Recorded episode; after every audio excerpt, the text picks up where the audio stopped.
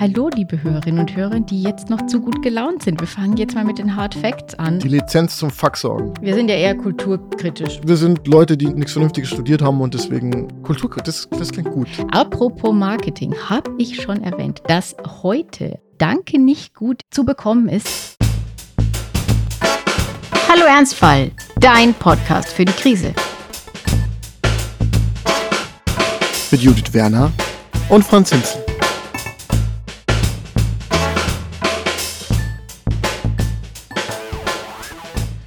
Ach, waren es lange Wochen, aber endlich, endlich dürfen wir wieder in die Mikrofone quatschen und unsere Partner müssen unsere Monologe nicht mehr alleine tragen. Gott sei Dank. Hallo Ernstfall ist wieder da mit einer ganz besonderen und komplett neuen Staffel und ich mache es jetzt einfach. Ich rufe die alte Hauptstadt. Ich rufe Bonn. Guten Morgen, Judith. Wie geht's dir? Und du könntest jetzt Danke nicht gut sagen, kannst aber auch sagen Danke gut. Danke nicht gut. Nein, Schmarrn. Danke gut. Äh, ich bin äh, zurück. Wir sind zurück, wobei zurück ja eigentlich gar nicht stimmt, denn äh, ich bin an einem anderen Ort, vielleicht sogar an einem besseren Ort. Das werden wir noch rausfinden. Ich bin in Bonn und nicht mehr in Regensburg. Wir haben den Umzug geschafft. Wow. Ich weiß es natürlich schon so ein bisschen, aber du musst natürlich jetzt auch unsere Zuhörerschaft aufklären. Wie ist denn der Umzug gelaufen? Wie haben Dackel und Katze die Reise verkraftet und wie zur Hölle seid ihr an eine neue Küche gekommen, wo doch jetzt Küchenkrise in Deutschland ist? Ist immer noch Küchenkrise, wahrscheinlich ist immer noch Küchenkrise. Also zum nächsten Mal möchte ich sagen, also es ziehen ja Menschen gewöhnlicherweise nach Berlin oder mhm. vielleicht noch nach Hamburg. Im Allgemeinen. Oder, oder im Allgemeinen oder sie ziehen aufs Land ich glaube, niemand zieht nach Bonn. Gibt es so ein Pfeildiagramm, wo man so sieht, die, die Bewegungen vom Land nach So Berlin wie die Wählerwanderung gibt, es so einen ganz kleinen Pfeil, der von Regensburg nach Bonn geht. Und der, der Pfeil derjenigen, der, der, die quasi grundlos einfach nur aus Spaß dahin ziehen, ist natürlich noch kleiner. Das könnte sein, wobei so ganz stimmen kann es auch nicht, denn äh, die Wohnungsnot ist hier wie überall auch groß. Darüber habe ich ja über die Wohnungssuche auch schon einiges berichtet. Aber wir sind jetzt inzwischen an Ort und Stelle und ähm, äh, leben uns so, so langsam ein. Äh, die Frage nach den Tieren, ja, also es ist so ein bisschen, ähm, also äh, der Dackel ist noch sehr unsicher und ich habe jetzt nachgelesen, ich muss dem Hund mehr Selbstvertrauen geben. Ich weiß jetzt nicht, ah, ja. wie ich das machen soll, aber Motivationsseminare. Das, das, Internet sagt, er braucht äh, er muss nur an sich glauben. Er muss an sich glauben, genau. Also ich äh, sage jetzt jeden Tag, du bist wunderschön, ähm, aber sie erschrickt trotzdem noch vor fliegenden Blättern. Also äh, mhm. sie ist ein bisschen ängstlich. Äh, das kann man von unserem Kater nicht sagen. Den haben wir kurzfristig äh, in einer Katzenpension unterbringen wollen äh, weil wir zwei Tage ans Meer wollten. Aber ähm, er fand es nicht so gut, hat sich mit einer anderen Katze angelegt und ist aus der Pension geflogen. Wegen schlechtem Betragen. Ja, wir wurden wie? halt angerufen, dass wir ihn wieder abholen müssen oder dass er vier Tage lang in ein zwei Quadratmeter Zimmer gesperrt wird. Und äh, dank großartiger Nachbarn konnten wir dann trotzdem in Urlaub fahren und die Katze war trotzdem versorgt. Ich hatte aber sofort den Reflex zu sagen, mein Kater tut sowas nicht. Also so wie, so wie Eltern, mein die, kind? also genau, ganz genau mein das. Kind hat noch nie irgendjemand geschubst. Genau, noch nie geschlagen. Ähm, aber ja, wir glauben auch ehrlich gesagt, wer eine Katzenpension betreibt, sollte irgendwie mit sich nicht mögenden Katzen umgehen können. Aber das ist ein anderes Thema. Ansonsten äh, haben wir von äh, Bonn und Umgebung ehrlich gesagt noch nicht so wahnsinnig viel gesehen. Wir haben uns sehr viel in Baumärkten und bei Ikea aufgehalten. Sprich, wir waren eigentlich mehr in Köln, weil Bonn sehr gut. Das keinen ist schon mal sehr Ikea gut, hat. Ja. Weil ähm, das, das qualifiziert dich für das Spiel, das wir im Café Katharsis machen werden. Oh, Kann ich jetzt mal schon sagen. äh, ja. Angeteasert. Ja, genau. Also das heißt, wir waren mehr in Köln und ähm, ja, ansonsten äh, haben wir das Profi-Querulantentum für uns wieder entdeckt, also äh, oder, äh, oder überhaupt entdeckt. Also wir, wir reklamieren. Das ist eigentlich unser, Hm. unser äh, Hauptberuf. Also zumindest Klingt Martin. Ja, ja, genau, stimmt. Ne? Also bevor, bevor Martin wieder angefangen hat zu arbeiten, hat er quasi einen Monat lang sich beschwert bei, bei verschiedensten Stellen. Ähm, wir hatten so schöne Dinge wie äh, einfach mal eine Woche keinen Strom, also zumindest in der Hälfte der Wohnung nicht. Ähm, dann, was hatten wir noch? Äh, Ungeziefer im Müllraum. Aber das ist ein Problem, das sich auch nicht lösen lässt. Dann habe ich mir äh, für mein Homeoffice einen neuen Schreibtisch gekauft. Martin hat sich die gleiche Schreibtischplatte gekauft. Die war aber dann nicht gleich, während ich Wir Bambus sind der Podcast hatte. mit der Mängelliste. Absolut. Also es war wirklich, ähm, wir haben so Dinge wie fehlerhafte Beschreibungen auf Websites. Ähm, also man bestellt Vollholz, man kriegt Pappe und dann kommt die Aussage, möchten Sie einen 15-Euro-Gutschein? Aber ich muss sagen, äh, wir haben leider, also vielleicht leider für dieses Land festgestellt, dass Beschweren halt schon hilft. Also bisher haben wir uns mit allem durchgesetzt und wir haben sogar wieder Strom. Aber es ist durchaus, äh, für sich zu kämpfen, ist tatsächlich äh, ein kleiner Vollzeitjob, muss man, right, muss man sagen. Das ja, ist ja, das, was genau. man also in den 40ern quasi macht. Da stellt man Mängellisten und dann klagt man sich durch. Richtig. Oder man macht es wie in der Kindheit und schlägt sich die Knie auf. Ich bin nämlich auch noch vom Fahrrad gefallen ähm, und habe mich multiple geprellt und es war auch nicht schön. Also ähm, es ist ein etwas ruckeliger Start ins, ins äh, Bonner Leben, aber äh, wir kommen so langsam, so langsam im neuen Leben an. Und beim Thema im neuen Leben ankommen, also das ist eine Überleitung, die ich gar nicht geplant hatte, die ist ja wunderbar. Nein. Es gibt neues Leben in Berlin, habe ich gehört. Ja, wir haben Berliner, eine Berlinerin. Eine Berlinerin, eine neue. In, gemacht. Herzlichen ja. Glückwunsch. Dankeschön, das Baby ist da und wir, ja wir freuen uns alle sehr. Und aus einer Tochter, die schon vorhanden war, wurden jetzt zwei. Aber und, nicht aus ihr, nicht aus der Rippe, hoffe ich. Äh, du hast seltsame Vorstellungen. Na, ja, gut, wobei. Äh, aus, also es ist die Frucht unseres Leibes. Ja, gut, vielleicht so genau, weil wir es dann so. jetzt auch nicht wissen. Ähm, sie ist auf alle Fälle da und ist sehr entzückend. Beide sind sehr entzückend. Aber das Ganze ist auch ein bisschen spannend, weil also wie wir alle wissen, gehen ja alle Dreijährigen höchst souverän und vom Geiste des Egalitarismus beseelt mit solchen Situationen um Natürlich. und sind jederzeit komplett bereit, die Aufmerksamkeit, die sonst ausschließlich ihnen zuteil wurde, quasi schwesterlich zu teilen nicht. Er weiß, er weiß seine äh, Tochter 1 schon, dass ihr Erbe jetzt auch sich quasi in einer Sekunde auf die andere äh, halbiert hat. Ja, jetzt weiß sie, dass sie nur ein, ein T-Shirt bekommen wird statt zwei. Hm. Und ist sehr traurig deswegen, ja, genau. Also vor, vor allem, also Erbe, Erbe ist ein großes Thema bei Dreijährigen, würde ich sagen, ja. Nein, wir haben auch, äh, weil meine Tochter 1 hat ja einen Hasen und deswegen haben wir auch ein Alternativ 2000 für, für, für, für Tochter 2 ähm, ausgesucht, damit sie sich nicht streiten, haben behauptet, dass die Brüder sind. Und ähm, insofern, äh, ja, ist, ist glaube ich, noch alles gut, aber es ist tatsächlich schon so. Also, wir haben es auf die Formel gebracht. Beim ersten Kind musst du quasi lernen, was es heißt, ein Kind zu haben. Und beim zweiten lernst du eher so, was, was es heißt, Familie zu sein. Also, was jetzt nicht heißen soll, dass. Ich wollte gerade sagen, shame hier nicht ja. Ein-Kind-Familien. Aber es ist halt krass, wie sehr wir uns beim ersten Kind nur darauf konzentriert haben, was jetzt so die Willensäußerungen sind, die hinter jedem Quietschen stecken. stecken. Ja. Und jetzt ist es eigentlich so, dass wir uns sehr freuen, wenn die kleine Nö macht, weil dann zumindest die Dezibelzahl im Vergleich zur großen geringer ist und sich das, das Gehör wieder erholen kann eigentlich. Mhm. Also insofern, und, und man muss halt immer diese Dynamiken austarieren und schauen, wer wie viel Aufmerksamkeit bekommt. Aber das ist glaube ich, bei allen Kindern so in dem Alter, dass die natürlich erstmal verwirrt sind, dass jetzt da Konkurrenz da ist. Es ist ja keine echte Konkurrenz. Aber das ist das, was mich momentan oder uns momentan am meisten eigentlich beschäftigt. Das ist gar nicht nur so das Baby als solches, sondern das Gesamtkonstrukt Familie. Aber ich bin da sehr optimistisch, dass sich das alles jetzt irgendwie so ein bisschen einpegeln Sobald wird. Sobald ihr eure erste Fahrt im neuen Lastenfahrrad gemacht habt, wird eh alles gut. Denn du bist jetzt wirklich zum massiven Berliner mutiert. Du hast ja, jetzt ja, ja. ein Lastenfahrrad. Prenzlberg, also, Franz. Ja. Ja, ja, aber und das ist auch so eine Sache, wo ich immer opponiert habe dagegen, weil ich schon, oder? Also du hast doch sicher ja erstmal gedacht, Väter wer braucht ihren, das? Ja, genau. Also wenn ich Menschen in Lastenrädern sah oder mit Lastenrädern sah, dann dachte ich mir immer, das Leben ist beschwerlich und die müssen jetzt so ihre Kinder mit diesem Rad irgendwie hin und her schieben. Und dann habe ich irgendwie gecheckt, dass es so sleeke, hübsche, gut verarbeitete holländische Dinger gibt, die einen sehr starken E-Motor hatten.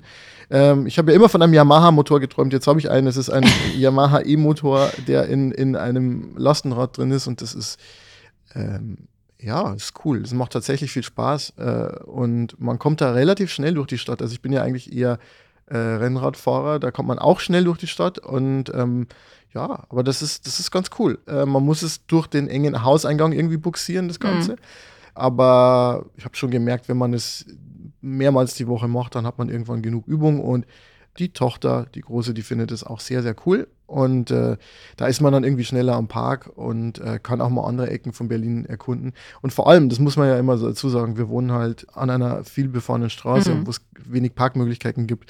Das heißt, selbst wenn ich eigentlich auch ein Freund des Autos bin, für manche Situationen ist es ja manchmal sinnlos, weil wenn du 20 Minuten das Auto holen musst und dann irgendwie im Parkverbot parkst und dann schnell die Kinder reinschmeißt, da ist es dann doch irgendwie gemütlicher, wenn man die Kinder in das Lastenfahrrad packt und dann da einfach irgendwo hinfährt. Oder mit den Einkaufen fährt, das ist nämlich auch cool.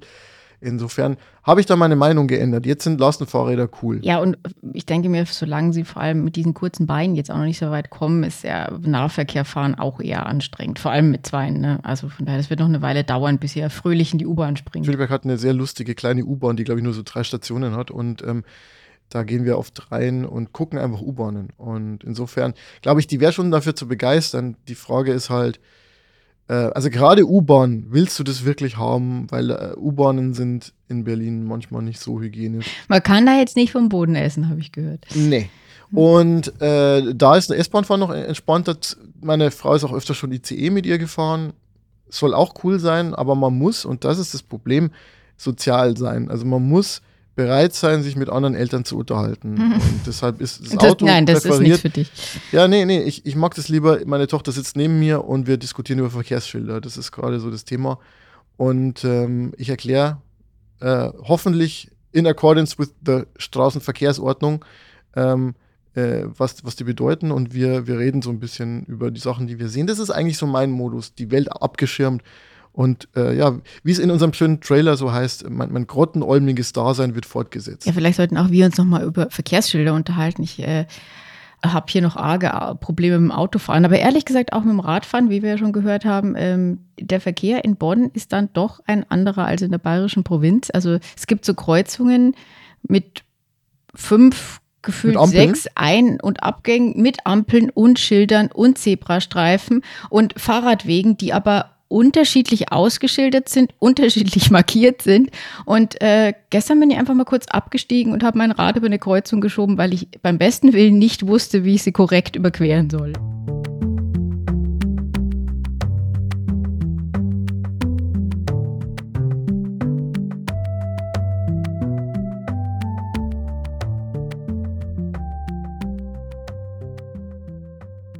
Für alle, die sich jetzt fragen, was zur Hölle machen die da? Warum habe ich da eingeschalten und ja. was soll Hallo. das überhaupt? Der Hi. Verkehrspodcast. Genau. Wir haben ja vielleicht sogar neue Hörerinnen und Hörer. Ja, das könnte ja vielleicht auch mit diesem Buch zu tun haben. Deshalb werden wir jetzt äh, so eine kleine Rekapitulation. Genau. Akopalyzenau. Lass es drin, schneid es nicht raus. Ja, nein, Eine kleine Rekapitulation machen oder vielleicht, um es ein wenig unkomplizierter zu sagen, was ist denn das hier überhaupt? Wozu ist man denn hier gebeten? Bei Hallo Ernst. Wollen wir mal unsere Geschichte erzählen, Judith? Das sind so die Teile, die du eigentlich hast, ich weiß das. Ja, du willst ja eigentlich immer nur nach vorne schauen. Ich will, ich will äh, eigentlich vorwärts, immer nur, vorwärts, ich, vorwärts. Ich, ich wollte ja schon in der zweiten Folge eigentlich so ein Best-of machen, so mit ja. den schönsten Momenten. Das ist so mein Ding eigentlich. Ich, ich, ich schwelge in goldener Nostalgie, deswegen fangen wir doch mal von ganz von vorne an. Was ganz soll das eigentlich? Was Judith? soll das eigentlich? Was, was, was soll dieser Podcast eigentlich, Judith? Ja, Hallo, liebe Hörerinnen und Hörer, die jetzt noch zu gut gelaunt sind. Wir fangen jetzt mal mit den Hard Facts an, warum es zu diesem Podcast kam. Das war nämlich 2020, anno dazu mal, wir erinnern uns noch, während der Corona-Krise war ja eh alles schon irgendwie nicht so super. Äh, außer bei mir. Äh, bei mir hat sich viel getan. Ich bin umgezogen, habe den Job gewechselt. Schon wieder? Äh, den, ja, ja, damals bin ich auch schon umgezogen. Ähm, äh, habe äh, den äh, wunderbaren Martin kennengelernt und es sah so aus, als würde jetzt endlich so alles richtig gut werden. Ist dein Aber Freund? Ach so, nicht, ja, nicht, das dass die glauben, das ist irgendwie wieder ein Kater oder so. Ach so. Weiß ja keiner. Wenn man jetzt neu ist, könnte man denken, der Martin ist. Ja, ich habe den wunderbaren Martin mit seinem wunderbaren Kater kennengelernt. So Wir erinnern uns, der Raudi, der aus ähm, Katzenpension fliegt. Jedenfalls, ähm, es sah so aus, es würde jetzt endlich mal alles gut werden. Das hat mich natürlich skeptisch gemacht.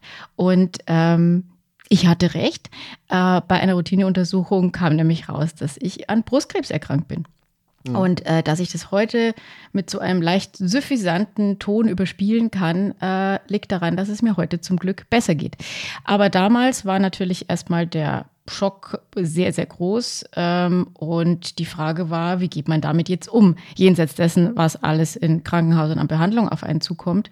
Und damals hatte ich so ein bisschen das Bedürfnis zu sagen, okay, vielleicht will ich mich an diese Zeit irgendwann mal naja, erinnern oder will verstehen, wie ich mich da gefühlt habe, weil ich schon gemerkt habe, gleich zu Beginn, dass man in so eine in so einen Rush reinkommt, dass einen diese ganze Nachricht, aber auch die Therapie so überrollt und dass man eigentlich selbst geistig gar nicht mitkommt. Und ich dachte mir, es wäre irgendwie nicht schlecht, das aufzuzeichnen. Ich habe kurz darüber nachgedacht, das aufzuschreiben, habe aber sehr schnell gemerkt, dass ich das wahrscheinlich nicht durchhalten werde. Und da kamen wir auf die Idee, das äh, mal als Audio festzuhalten und dann natürlich auch schnell die Idee zu sagen, okay, können wir daraus einen Podcast machen? Wir haben die ersten Folgen damals aufgezeichnet. Ich glaube, die ersten drei waren es, ohne eigentlich zu wissen, ob wir es mal veröffentlichen werden, äh, weil eben auch die Frage war, will ich so viel persönliche Details äh, von mir und meinem Leben denn irgendwie in der Öffentlichkeit haben? Aber was eben am Anfang der Therapie auch passiert ist, äh, so wie bei allen Menschen, die irgendwelche Nachrichten bekommen oder keine oder wie auch immer, man googelt erstmal. Und äh, dabei bin ich auf die Krebs-Community gestoßen, die es leider gibt. Leider im Sinne von, dass es äh, auch immer mehr junge Menschen mit Krebs gibt und äh, gerade auch eine, bei Brustkrebs äh, sind auch immer jüngere Frauen, die erkranken. Und äh, aber nicht leider, sondern zum Glück, denn äh, das hat mir auch an vielen Stellen sehr viel geholfen. Und äh, da war dann sehr schnell die Idee da, naja gut, es gibt da doch viele Betroffene und vielleicht hilft es ja der einen oder anderen oder irgendwelchen Angehörigen, ähm, heute irgendwann in der Zukunft auf diesen Podcast zu stoßen und ein bisschen vielleicht zu wissen, okay, was kann auf einen zukommen, ähm, welche Phasen gibt es und so weiter und so fort. Und das haben wir dann gemacht und äh, ja, irgendwann war die Therapie aus und es fing auch an, mir besser zu gehen und dann hätten wir theoretisch sagen können, jetzt hören wir auf. Aber die Krisen in der Welt haben ja nicht aufgehört und das war dann der Ansatzpunkt zu sagen, ja, wir reden weiter. Genau, das war so unser Schlagwort, die Krisenhaftigkeit der Gegenwart. Es ist ja nichts, was wir uns aus der Nase gezogen haben, sondern man las das zu der Zeit auch öfter dass Krise als Phänomen irgendwie präsent wurde. Man hatte ja das Gefühl, die Krise hat nie mehr aufgehört. Also 2020 hat gefühlt eigentlich nicht aufgehört. Also gerade für mich nicht, weil diese Diagnose kam und solange die ganze Therapie lief und auch danach noch fühlte sich das so wie eine lange Strecke eigentlich an. Und äh, mit diesem Gefühl, dass die Krise gar nicht mehr aufhört, äh, waren wir ja gar nicht allein. Dann kam der Ukraine-Krieg, die Energiekrise. Also man hat das Gefühl, ja, es hört nicht mehr auf. Und das haben wir in der zweiten Staffel besprochen, in der wir gemerkt haben, dass man sich verschiedene Krisen, persönliche, gesellschaftliche Krisen angucken kann. Es gibt tatsächlich so eine Erkenntnis, die in diesen Folgen steckte, würde ich sagen, nämlich dass Krisenmomente sind, in denen man quasi die Fassade nicht mehr so gut aufrechterhalten kann. Also das heißt, viele Menschen und wir auch errichten uns eine Fassade die darin besteht, dass wir uns unangreifbar wähnen und dass wir uns vielleicht auch ähm, ein bisschen selbst belügen und äh, Dinge verdrängen. Und die Krisen sind dann die Momente, wo diese Fassaden oft bröckeln. Ja, wenn man gut durch eine Lebenskrise kommen will, dann muss man ehrlich zu sich sein. Das ist so ein bisschen wie der große Streit, den man am Küchentisch hat, wo sich dann so alles entlädt, was sich aufgestaut hat und wo man sich dann mal ins Gesicht sagt, was man wirklich denkt. Äh, und das kann manchmal ganz kathartisch wirken. Deswegen haben wir auch das Kaffee Katharsis als Teil dieses Podcasts. Dann ist uns aufgefallen, dass es manche Leute gibt, die glauben, man müsste in dieser Krise eben alle Probleme schön färben und einfach nur positiv denken und dann wird's schon. Und jetzt kommt der springende Punkt. Nämlich, dass das viel weiter verbreitet ist, als man glaubt. Ja, es ist äh, absurd weit verbreitet und mir ist es äh, vor allem während meiner anfänglichen Krebstherapie eben aufgefallen. Man möchte ja irgendwie meinen, so, wenn du sagst, du hast Krebs, dann darfst du, dann darfst du auch endlich mal negativ sein. Dann darfst du mal sagen, es ist alles scheiße und die Welt wird untergehen, weil sie es für dich vielleicht ja auch tut. Die Lizenz zum Fuck sorgen. Ja, und äh, weit gefehlt. Ich bin auf Menschen gestoßen und ihre Memes, die einem mitgeteilt haben, äh, dass man ja nur fest an sich glauben muss und dann wird schon. Dass man an die Chemotherapie glauben muss, weil dann hilft sie besser. Dass man, also ich meine, abgesehen von allen Heilsversprechen, die irgendwelche Nahrungsergänzungsmittel sind, das ist nochmal eine ganz andere Thematik, aber generell dieses, wenn du nur fest dran glaubst, dann wird's schon. Und was vielen Menschen, die das vielleicht auch nicht böse meinen, ja, die, das, die, die einem Mut zu sprechen wollen mit sowas. Was die nicht merken ist, ja, was heißt denn das im Umkehrschluss? Dass wenn ich äh, es nicht schaffe, wenn ich nicht gesund werde, wenn ich nicht überlebe, dann bin ich selber schuld, weil ich äh, vielleicht nicht genug dran geglaubt habe. Und es geht sogar noch weiter. Es geht auch zu der Frage, ja, warum bin ich denn erkrankt? Das ist eine Frage, die sich jeder, der mit so einer Diagnose konfrontiert ist, stellt. Es gibt darauf zu 90 Prozent einfach keine Antwort. Bei manchen ist es genetisch, bei mir nicht, bei sehr, sehr vielen anderen Patienten eben auch nicht. Und äh, man weiß es nicht, wodurch es kommt. Und trotzdem wird einem dann gesagt, naja, aber du hattest schon auch sehr viel Stress. Also dieses, mm, ähm, mm äh, dass dann der Lebensstil oder was auch immer oder dass man eben so negativ war. Ja, wenn man so negativ ist, dann ist das für die Zellen auch irgendwie nicht gut. Also solche Sachen liest man wirklich und ist man auch wirklich konfrontiert damit. Und was am Ende dieser ganzen Dinge, die ja angeblich so gut gemeint sind, rauskommt, ist, man ist eigentlich an einem selber schuld. Mhm. Denn man könnte es ja anders machen. Und ja, wir haben uns dieses Phänomen angeguckt und gesehen, das betrifft auch noch ganz andere Situationen, vor allem wenn es auch um Erfolgs- und Aufstiegsversprechen in der Gesellschaft geht. Ja, ihr wisst ja vielleicht noch, was Christian Lindner gesagt hat. Es gibt ja so ein Video, wo er irgendwie 18 war und schon so ein Jungunternehmer und noch irgendwie Abiturient nebenbei. Und dann meinte er, Probleme sind nur dornige Chancen. Und das fasst vieles zusammen. Also zum einen bringt es diese toxische Positivität auf den Punkt, also dass man in allem eine Chance sehen muss. Und nicht alles ist eine Chance de facto. Es ist ja nachgewiesen, dass manche Sachen einfach scheiße sind. Manche Sachen sind einfach scheiße. Und zum anderen steckt natürlich auch noch die neoliberale Ideologie darin, dass man sozusagen selbst seines Glückes Schmied ist. Das äh, ist insofern problematisch, weil es dann bedeutet, dass Leute, die sozial schwächer sind oder die es nicht geschafft haben, dass sie einfach nicht stark genug waren und es einfach nicht genug gewollt haben. Das ist auch ein Aspekt, den wir äh, im Laufe dieser Staffel beleuchten wollen. So, und deshalb würde ich sagen, machen wir nochmal einen Schritt zurück wir haben ja ein Buch geschrieben. Juhu. Das heißt Danke, nicht gut. Und dieses Buch hat den Untertitel für reflektierte Gelassenheit statt toxischer Positivität. Jetzt ist die Frage, was ist toxische Positivität? Toxische Positivität ist eine Positivität, die eigentlich etwas kaputt macht. Und mir ist es wichtig, erstmal zu erklären, wieso wir diesen Begriff des Toxischen verwendet haben. Denn der steht auch in der Kritik. Weil er sehr, sehr viel verwendet wird für alles. Genau. Ich habe so eine Kritik aus der Zeitschrift Psychologie heute im Hinterkopf. Da hat man Psychologe geschrieben, ja, oft ist es ja so, dass Beziehungen dann so funktionieren, dass man unzufrieden ist und anstatt dann darüber zu reden und die Probleme zu klären, wird dann einfach gesagt, ja, mein Partner ist halt toxisch.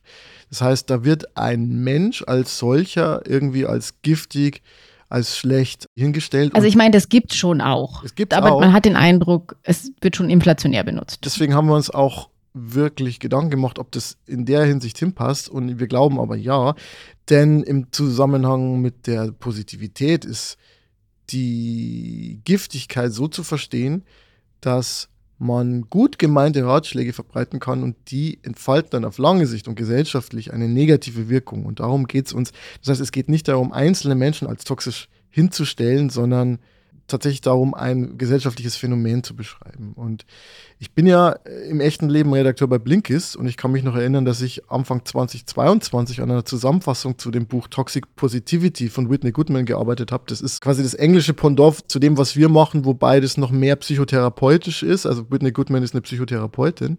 Wir sind ja eher kulturkritisch. Wir sind Leute, die nichts Vernünftiges studiert haben und deswegen ähm, Kulturkritik, das, das, klingt gut. Kulturkritik, das, das klingt gut. Das ist, äh, ist ein, ein, ein popkulturelles Pamphlet. Naja, also wir haben schon auch ein bisschen Meine Forschung Stellen drin, sind ein Pamphlet, bei dir ist es mir Ja, deine Stellen. Meine, meine Stellen sind, sind solide recherchiert, ein aber. Pamphlet gespickt mit äh, Fakten. Fakten und garniert mit Hass und. Äh. Nein, nein, nein ähm, mit Hass überhaupt nicht. Mit, mit, mit Ironie, mit sehr viel Ironie. Ja, genau. So. Und aber äh, die Frau Goodman ist eine Psychotherapeutin, die in ihrem Buch viele Beispiele dafür liefert, warum positive Sprüche zwar oft aufmunternd gemeint sind, aber letztlich das genaue Gegenteil bewirken. Und ich habe mir halt eine Geschichte wirklich gemerkt, weil mich die so ja, berührt hat. Ist die Geschichte der Familie Fernandes. Ähm, also muss ich vorstellen, eine Familie kommt eines Dienstagmorgens in, die, in der Praxis an von der Whitney Goodman. Und Hintergrund war, der, der 23-jährige Sohn der Familie war am Wochenende beim Bootsunfall gestorben. So. Und alle haben versucht, jetzt irgendwie klarzukommen. Vater, Mutter, Bruder, Schwester, die waren alle da. Alle stehen noch total unter Schock. So, und dann erzählt die Familie, die haben gleich nach dem Unfall, waren in ihrer Religionsgemeinschaft. Es wird offen gelassen, was das für eine Religion war. Ist ja auch nicht so wichtig, aber jedenfalls haben die da Trost gesucht. Und dort wurden ihnen dann verschiedene Sachen gesagt. Zum Beispiel, das ist bestimmt Teil eines göttlichen Plans. Oder der ist jetzt an einem besseren Ort oder alles passiert ja aus einem mhm. Grund und so. Und genau das ist toxische Positivität. Die Familie hat es nicht wirklich getröstet, eher im Gegenteil, weil was soll denn das für ein tieferer Grund sein, bitte? Äh, was ist es für ein Gott, der einem 23-Jährigen einfach so aus, aus dem Leben reißt. Das, also das, das tröstet dich ja nicht, weil wenn der wirklich so fies ist, dass er das mit Absicht macht, dann äh, sollte man eher verz noch verzweifelter sein. Ähm, und es ist auch nicht so, dass der an einem besseren Ort ist, sondern der ist ein 23-Jähriger, der hat verdammt nochmal sein Leben vor sich und es ist einfach scheiße, wenn der stirbt. So. Und ähm, wenn man mal genauer darüber nachdenkt, wird einem klar, dass es in dem Fall besser gewesen wäre, wenn man der Familie einfach gesagt hätte, es tut mir sehr leid, es ist einfach furchtbar, wir sind für dich da und Punkt. So. Und es ist auch ungerecht. Ich, also dieses ähm, Element von einfach mal zu sagen, das ist unfair und du darfst es auch so empfinden. Ähm, ja, kann ich wieder sagen, ist auch was, was, was bei mir äh, ganz, ganz stark war, dass äh, einfach dieses Gefühl von, warum passiert mir das jetzt? Und dann einfach zu sagen, ja, gibt keinen Grund und es ist aber trotzdem einfach unfair, auch wenn niemand irgendwie persönlich gemeint zu dir war, vor allem wenn man nicht an eine höhere Macht glaubt. Aber man darf diese, diese Unfairness trotzdem einfach empfinden. Und wenn dann eben kommt, äh, so eine Variante von dem Spruch, den du gerade beschrieben hast, ist ja auch, man kriegt nur so viel auferlegt, wie man auch schafft was soll denn das jetzt bedeuten? Das heißt ja, äh, was ist, wenn ich es nicht schaffe? Dann war ich, war ich zu schwach, bin leider gestorben und dann hat sich jemand verrechnet mit dem, was ich schaffe oder was? Also es ist. Das Schöne ist ja, es lässt sich ja alles empirisch widerlegen. Es gibt Leute, denen geht es gut im Leben. Die haben die es ein bisschen leichter. Es gibt Leute, die kriegen wirklich viel mit und packen es und es gibt Leute, die kriegen viel mit und packen es nicht und, und drehen durch oder, oder, oder, oder müssen dann in die Klinik oder so. Und, und es gibt ja alles. Das heißt, das ist vor allem für Leute, die das ein bisschen einordnen können und die halt auch irgendwie darüber nachdenken und kritisch sind, nicht wirklich tröstlich. Und jetzt ist natürlich die andere Seite des Ganzen. Wir kritisieren ja jetzt erstmal Leute, die es gut meinen. Und deswegen sei nochmal gesagt, ich glaube, das, das ist ja erstmal ein natürlicher Impuls, dass man versucht, Leid in ein Narrativ zu bringen. Also man hat ganz oft das Bedürfnis zu sagen, das wird schon wieder. Schwierig wird es dann, wenn man weiß, nee, es wird nicht wieder. Dann kommt auch oft Sprachlosigkeit, denn das Einzige, was wir oft eigentlich haben, und ich kenne das auch von mir selber gegenüber anderen Menschen, man will sagen, ah, das passt schon, das passt schon, da passiert bestimmt nichts. Aber wenn man es halt einfach nicht weiß oder wenn man sogar weiß, dass es eben nicht so ist, dann wird es schwierig. Da vielleicht auch nochmal ganz wichtige Unterscheidung, weil du gesagt hast, es wird schon wieder also wenn jemand im Krankenhaus ist und man weiß noch nicht, was los ist, finde ich es auch völlig okay zu sagen, es wird schon wieder, weil es gibt ja keine Evidenz, die sagt, dass es nicht mehr wird. Aber es gibt Situationen, da ist das Kind ja schon in den Brunnen gefallen. Also wenn jemand gestorben ist oder wenn man, wenn etwas Schlimmes passiert ist, dann ist es halt wichtig, erstmal zu sagen, ja, ist halt, ist halt echt nicht gut. Ja. Wir wollen das in den nächsten Folgen ein bisschen nachzeichnen. Diese, dieses Bedürfnis, alles in ein Narrativ zu zwängen, das vielleicht auch was mit unserer optimierungssüchtigen Gesellschaft zu tun hat, dass wir es irgendwie nicht aushalten können, dass ähm, irgendwas mal wirklich ein echtes Scheitern ist und nicht ein Scheitern, an dem man wachsen kann, sondern ein Scheitern, das einen vielleicht auch ein bisschen bricht. Nicht das so ein Hochglanz-Scheitern, wie ja. wir es aus äh, TED so Talks Silicon und Silicon Valley, Valley, kennen. Genau, man, man scheitert erst, man, man lebt im Trailer, man hat gar nichts mehr und dann hat man die dann große man in Idee der Garage und dann, genau, und dann wird man Apple-Gründer. Genau. Ähm, diese Geschichten, die werden ja vor allem immer aus dem Nachhinein erzählt. Es ist ja nicht so, dass irgendjemand sagt, hallo, ähm, ich habe gerade gar nichts, aber ich glaube, ich erfinde nächste Woche was. Mhm. Wird ihm niemand zuhören. Es ist, es ist immer nur aus der Rückschau, wo das dann glorifiziert wird, sicherlich auch. Jetzt stellen wir uns mal vor, 100 Leute stehen da und alle werfen eine Münze. Und die, die Kopf haben, dürfen stehen bleiben und die, die Zahl haben, die müssen gehen. So. Und dann machen die das einmal, dann gehen ungefähr 50 und 50 bleiben, dann nochmal 25, dann werden es irgendwann 12, 6 und so. Irgendwann ist nur noch einer da, der durchgehend die richtige Seite hat. So. Und was passiert? Ja, dann kommt die Presse und die interviewt den und der sagt so, ja, ich hatte von Anfang an ein gutes Gefühl und ich habe einfach an mich geglaubt. Und am Anfang war ich ja nervös, aber ich habe es geschafft, weil ich einfach das richtige Mindset hatte. Und der Punkt ist, der wird halt interviewt. Die 99 werden nicht interviewt, mhm. sondern die sind einfach nach Hause gegangen.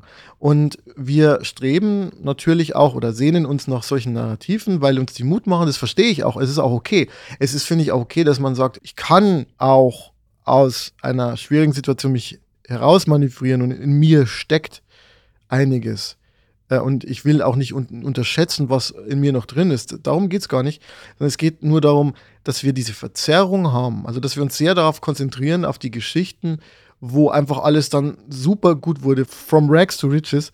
Und das äh, einfach verkennt, dass zum Erwachsensein auch dazugehört, dass man Situationen bewältigen muss, in denen vielleicht nicht mehr alles komplett gut wird. Und dann wird es nämlich erst interessant. Also die Geschichte mit, ähm, ja, hier, ich habe mich von unten nach oben hochgearbeitet, ja super, ist, ist ja schön. Aber es gibt ja Menschen, die sind gebrochen und die haben viel erlebt und die kommen nicht mehr auf den Punkt, wo sie, wo, wo sie einfach alles super bewältigen können es wird nicht alles wieder gut im Leben. Und es ist wahnsinnig schwer, äh, sich damit abzufinden. Also ich habe jetzt vorhin auch gesagt, ja, mir geht es jetzt wieder gut und das ist auch zum Glück richtig und ich hoffe, das bleibt sehr lange so.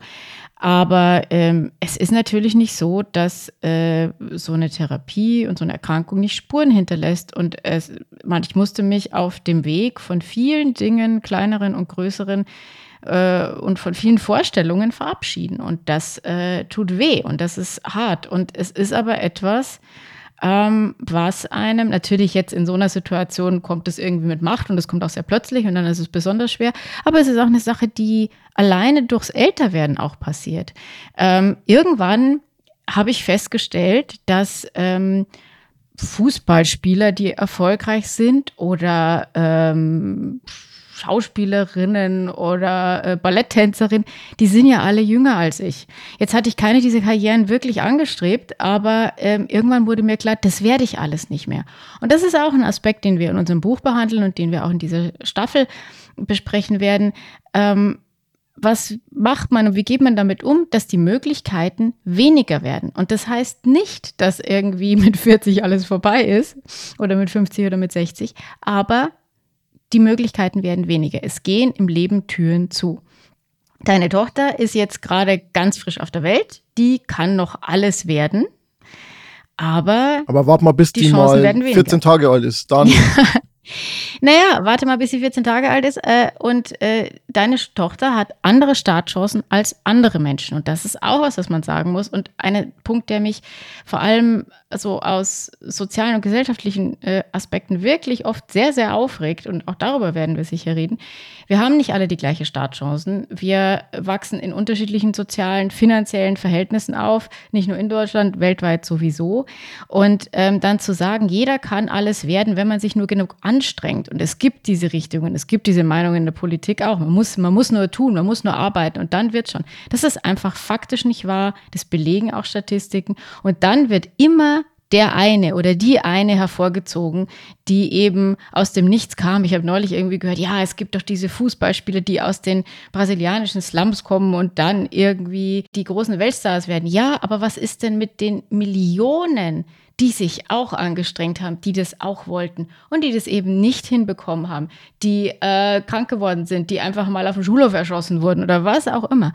Also zu sagen, ähm, du kannst, wenn du es nur versuchst, ist einfach ganz objektiv nicht wahr und ist in der gut gemeinten Aufruf, sich anzustrengen, den ich ja unterschreiben würde, aber ist eben dann am Ende des Tages nichts anderes als toxisch. Und das ist unser Programm. Wir wollen quasi der Podcast sein für die 99, die nicht sechsmal hintereinander die richtige Zahl werfen. Das ist eine riesige Zielgruppe, weil das sind ja, ja fast alle. Ich habe es optimiert, ich habe es natürlich optimiert. denk doch nur noch im Marketing. Apropos Marketing, habe ich schon erwähnt, dass heute am 27. September, also wenn ihr diese Folge am Erscheinungstag hört, und das tut ihr natürlich, dass ab heute Danke nicht gut im Buchhandel eures Vertrauens äh, und beim großen Amazon zu bekommen ist. Mein ganz spezieller Rat, ihr geht in eure kleine Buchhandlung, da freut sich euer kleine Buchhandlung sehr, euer Buchhändler, eure Buchhändlerin und bestellt da Danke nicht gut und erzählt, dass sie vielleicht gleich ein bisschen mehr da haben sollen, weil es ist auch ein sehr hübsches Buch. Es ist äh, Magenta und Türkis. Es macht sich auch wahnsinnig gut im Schaufenster. Und äh, man kann das dann da kaufen. Und dann kann man es aber parallel noch bei Amazon bestellen, damit man da auch eine schöne Bewertung hinterlassen kann. Und man kann ja dann eins äh, der besten Freundin oder sonst wem schenken. Ich habe da auch schon im äh, Trailer äh, Hinweise gegeben, an wen man das alles äh, geben könnte. Der Trend zum Zweitbuch ist da da. Und wenn ich jetzt nicht aufhöre, dann schneidet Franz das alles raus, weil er kann Marketing nicht leiden. Wenn, wenn, wenn euer Tisch irgendwie auch so ein bisschen schief ist. Ja. Und dafür ist, ist es aber super. fast ein bisschen zu dick. Da muss der Tisch extrem schief sein. Der Trend also. geht auch zum lila Türstopper. insofern. Unter die Kaffeetasse auch. Also wir können damit auch leben, wenn, wenn Oder wenn ihr mal so echt ressourcenschonend für andere klug wirken wollt beim, beim, beim Zoom-Call, einfach hinter euch so Bücher. Das wirkt auch gar nicht psycho, wenn man, wenn man, wenn man einen kompletten Bücherschrank mit, mit 400 Mal im selben Buch hat. Ja, also das. Also aus Einrichtungsblogger-Sicht würde ich ja sagen, so ein Bücherregal, wo einfach ein Buch tausendmal da ist, das ist ja, das ist ja optisch super, weil das Judith, fühlt sich ja total, das wirkt dann Judith, deklattert. Judith, also, Judith, ruhig, Braune, wir gehen jetzt ins Café. Uh, Cappuccino. Ja. Kaffee Katharsis. Und du hast es ja vorhin schon angedeutet, du hattest noch keine Zeit in Bonn dich umzusehen, außer in Baumärkten. Deswegen bestrafe ich dich jetzt mit einem winzigen kleinen Kaffee Katharsis Quiz. Uh, Es ist uh, wieder uh, uh. Quiz-Time. Es ist wieder, Quiz-Time. Obwohl wir keine Boomer-Generation sind, mögen wir, mögen wir Quizzes. Ich hasse Quizshows äh, im Fernsehen und es liegt aber daran, dass ich mich dann immer dumm fühle, weil ich diese ganzen Antworten dann nicht kenne und dann äh, deprimiert bin. Aber wenn ich selber der Quizmaster bin, das alles recherchiert habe und jetzt äh, klug Du hast tun einfach kann. den Wissensvorsprung, ich verstehe. Ja, genau. Hm. Und zwar, dieses Quiz heißt Berlin oder Bonn. Berlin oder Bonn. Boah. Und äh, ich stelle dir sieben Fragen und die Antwort ist einfach immer entweder Berlin oder Bonn. verstehe, Und verstehe. damit teste ich dein Wissen über Berlin und Bonn. Um Gottes Willen. Weil, weil, genau. Das ist eigentlich der um mich Sinn. vorzuführen, um mir mitzuteilen, dass ich noch zu wenig weiß. Ist okay, ist okay, ich kann damit leben. Okay. Kann damit Aber es, also es ist eine Mischung aus Sachen, die man wissen kann und Sachen, die einfach random. Gut, wir machen, wir machen. mal, fang ja? einfach okay. an, fang einfach. Frage Nummer eins. In welcher Stadt steht die größte Tiefkühlpizzafabrik Europas? Berlin oder Bonn?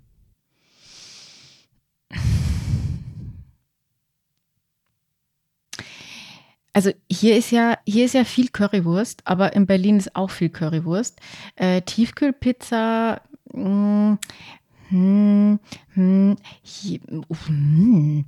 also hier ist natürlich Haribo. Na, das ist, äh, das ist ja klar. Jetzt ist die Frage, ob sich Gummibärchen und Pizza irgendwie. Ich sag mal Bonn. Nein. es ist Berlin. Kriege ich auch einen Preis, wenn ich alle falsch mache? Nee, das wirst du nicht. Ähm, Ah. Also äh, in Berlin, in, in Wit Wittenau, das ist da in Reinickendorf oben, also im Norden von Berlin, steht eine sehr große Tiefkühlpizzafabrik, wie ich seit ungefähr vier Minuten weiß. Es gibt die auch nicht auf Google Maps zu finden. Weil Insofern, sonst wenn, Menschen da bei Lieferando wenn- bestellen würden. ja, ja, wenn ihr, wenn ihr die besuchen wollt, die Fabrik, dann müsst ihr nach, nach Wittenau fahren und müsst dann einfach eine Pizzafabrik suchen. Mehr kann ich euch jetzt auch nicht äh, helfen. So. Mhm. Also, Wenn ja. ihr Haribo besuchen wollt, dann äh, lasst es, weil das geht nämlich nicht. Ich habe das nachgelesen, das wollte ich nicht machen. Aber Judy, du hast in deiner Antwort jetzt auch zwei meiner weiteren Fragen schon angeteasert. Haha. Okay, also ich würde sagen, du bekommst die, das war auch so meine easy Einstiegsfrage. Welche Stadt ist äh, die Heimat der Gummibärchen? Das Bonn oder Berlin? Ist natürlich Bonn und dieses Haribo, dieses Bo steht nämlich auch für Bonn. Es war nämlich, jetzt weiß ich den Vornamen nicht mehr. Äh, Hans Har- Riegel. Hans Riegel, genau. Hans Riegel Bonn. So kommt Haribo zustande. Und die zweite Frage, die du auch schon angeteasert hast, ist, ähm, und das ist jetzt aber eine gute, da dachte ich mir, ja, das, das da ist man nicht so sicher, was, was da rauskommt. In welcher Stadt befindet sich ein Museum, das ausschließlich der Currywurst gewidmet ist? Also ich habe es jetzt hier noch nicht gefunden, muss ich, äh, muss ich sagen. Also es ist mir jetzt noch nicht über den Weg gelaufen, deswegen müsste ich jetzt eigentlich Berlin sagen. So ist es. Ich, mir ist es auch noch nicht über den Weg gelaufen, Ah, zumindest aber- noch nicht ah, bewusst. okay. Aber es gibt auch so viele kleine Museen, wo man sich so denkt, äh, also die Vorstellung an einem Sonntag, an dem man auch gemütlich im Park gehen könnte, stattdessen ins Currywurstmuseum zu gehen, erschließt sich mir nicht. Vielleicht ist es aber auch sowas für so Herrenausflüge, wo man dann Ja, so sagt. und Touristen oder Ja. also so. aber ganz ehrlich, du äh, bist in Berlin, hast dann irgendwie eine Woche Zeit, da gehst du doch irgendwie und dann hast du die Wahl zwischen historischen Städten und einem Currywurstmuseum. Ich weiß es nicht. Ja, Aber gut. äh, jetzt, jetzt müssen wir aber nicht zu, zu bildungsbürgerlich daherkommen. Also, wenn jemand in ein Currywurstmuseum gehen will, dann soll er in ein Currywurstmuseum gehen. In, in, äh, ja, ja, ja. Ich bin neulich an einem Willy Wonka Schokoladenmuseum in Holland vorbeigekommen, aber bin auch nicht reingegangen. Na gut. In welcher Stadt, liebe Judith, gibt es ein Gebäude namens Langer Eugen? Äh, ich weiß, dass es auf Helgoland die lange Anna gibt. Reicht das? Lange Eugen. Äh, Habe ich hier jetzt auch noch nicht gesehen. Ähm, äh, aber, aber also Eugen, da denke ich äh, an Prinz Eugen und äh, äh, Österreich und irgendwelche Aufstände und Verteidigung gegen Die Optionen sind immer noch Bonn und Berlin. Und so. aber ich gebe dir einen Tipp, Judith. Ja, gib mir einen. Und zwar, das ist ein Ort, wo du als, sagen wir mal, 18-Jährige gerne gearbeitet hättest. Ich mit 18 wollte aus Ringsburg weg, ähm, äh, bei der UN arbeiten. Mhm, mhm. ja, dann, ah, ja, äh, ich bin, äh, in Bonn gibt es äh, ein sehr schönes UN-Gebäude am Fluss. Mhm. Ist es vielleicht dieses Hochhaus, das an der Rheinaue steht? Äh, dann würde ich Bonn sagen. Ja, so ist es. Das ist das ehemalige Abgeordnetenhaus des Bundestags und heute sitzt der Vereinten oder von Teilen der Vereinten Nationen. Genau, es sind manche, manche Bereiche sind, äh, sind. Bonn ist ja eigentlich auch so eine absurde Stadt, wo du eigentlich, das ist Palais Schaumburg und du hast diese Museen und es ist alles sehr repräsentativ irgendwie. Mhm. Ja, es, es war halt lange Zeit jetzt irgendwie verwaist, aber jetzt bin ja ich da.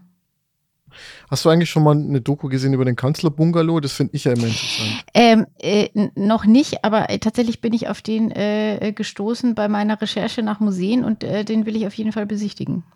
Ja, also das würde mich mal interessieren, weil es ist so, war so ein bisschen Aufreger, weil es war ja doch sehr modernistisch eigentlich, also flach, nur ein Stockwerk. Genau, so ein, war das so Bauhaus inspiriert? Ja, genau, komplett, genau. Aber genau, es war genau. diese, mhm, diese Richtung, mhm. sag ich mal, ja. Und also was ich halt sehr lustig finde, weil es auch so ein Clash of Cultures war, weil Helmut Kohl konnte damit halt dann gar nichts anfangen, weil er wollte natürlich alles rustikal und Eiche und so und hat es dann irgendwie. Naja, aber ganz ehrlich, der Mann war für diesen Bungalow auch einfach zu groß. Also, also in, in jeder Hinsicht. Also nicht jetzt nur, weil er übergewichtig war, sondern der war ja auch einfach riesig. Also ja, äh, wahrscheinlich ist er an die Decke angestoßen. So, Judith, auch nochmal eine Frage, die etwas mit Geschichte zu tun hat und wo beide Antworten zumindest mir plausibel erschienen, aber eine vielleicht mehr.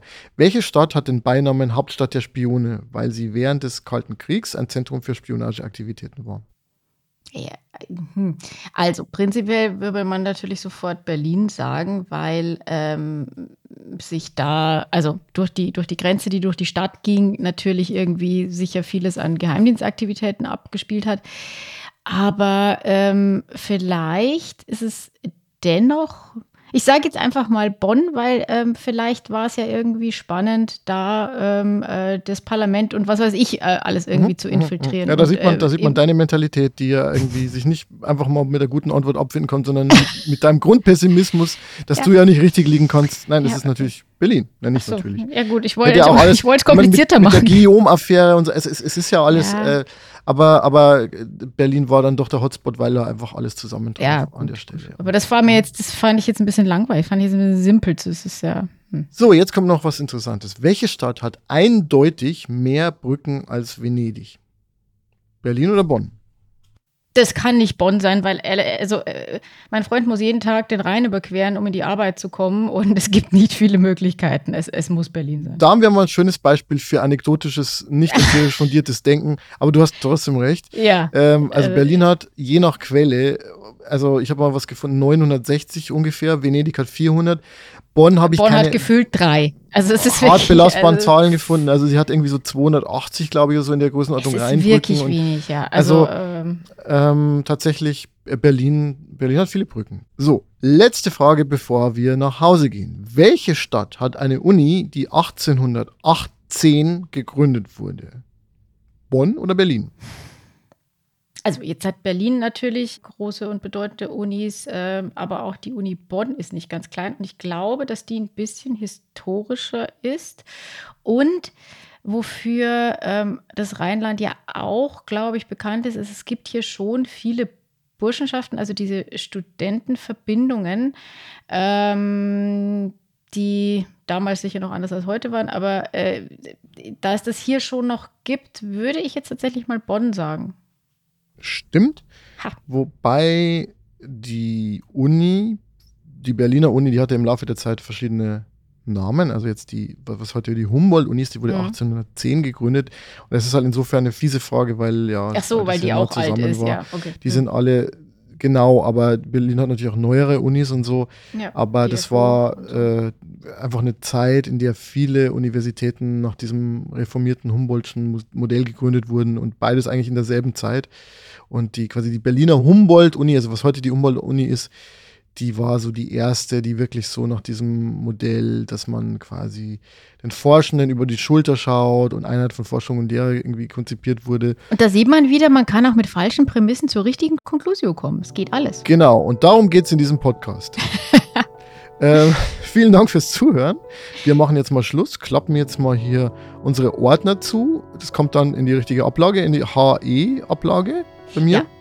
Äh, und äh, ihr geht jetzt raus in die Welt oder ins Internet, was ja dasselbe ist, und kauft dieses Buch. Los! Gut. Ich werde jetzt, ich, ich habe jetzt, also ich habe jetzt hier könnt auch keine andere Zeit Bücher kaufen. mehr. Es gibt auch Ja, andere Ihr, schöne Bücher. ihr könnt andere Bücher auch noch dazu kaufen. Aber ja, der Dackel braucht Futter. Ja, die Katze will auch versorgt werden. Ähm, es wird jetzt Zeit, dass hier mal der Spiegel-Bestseller reinkommt. Ja, es, es hilft nichts. Es hilft nichts. Es wird noch anstrengend. Ja. Wir freuen uns auf eine wunderbare Staffel mit euch und äh, bis zum nächsten Mal. Tschüss. Ciao.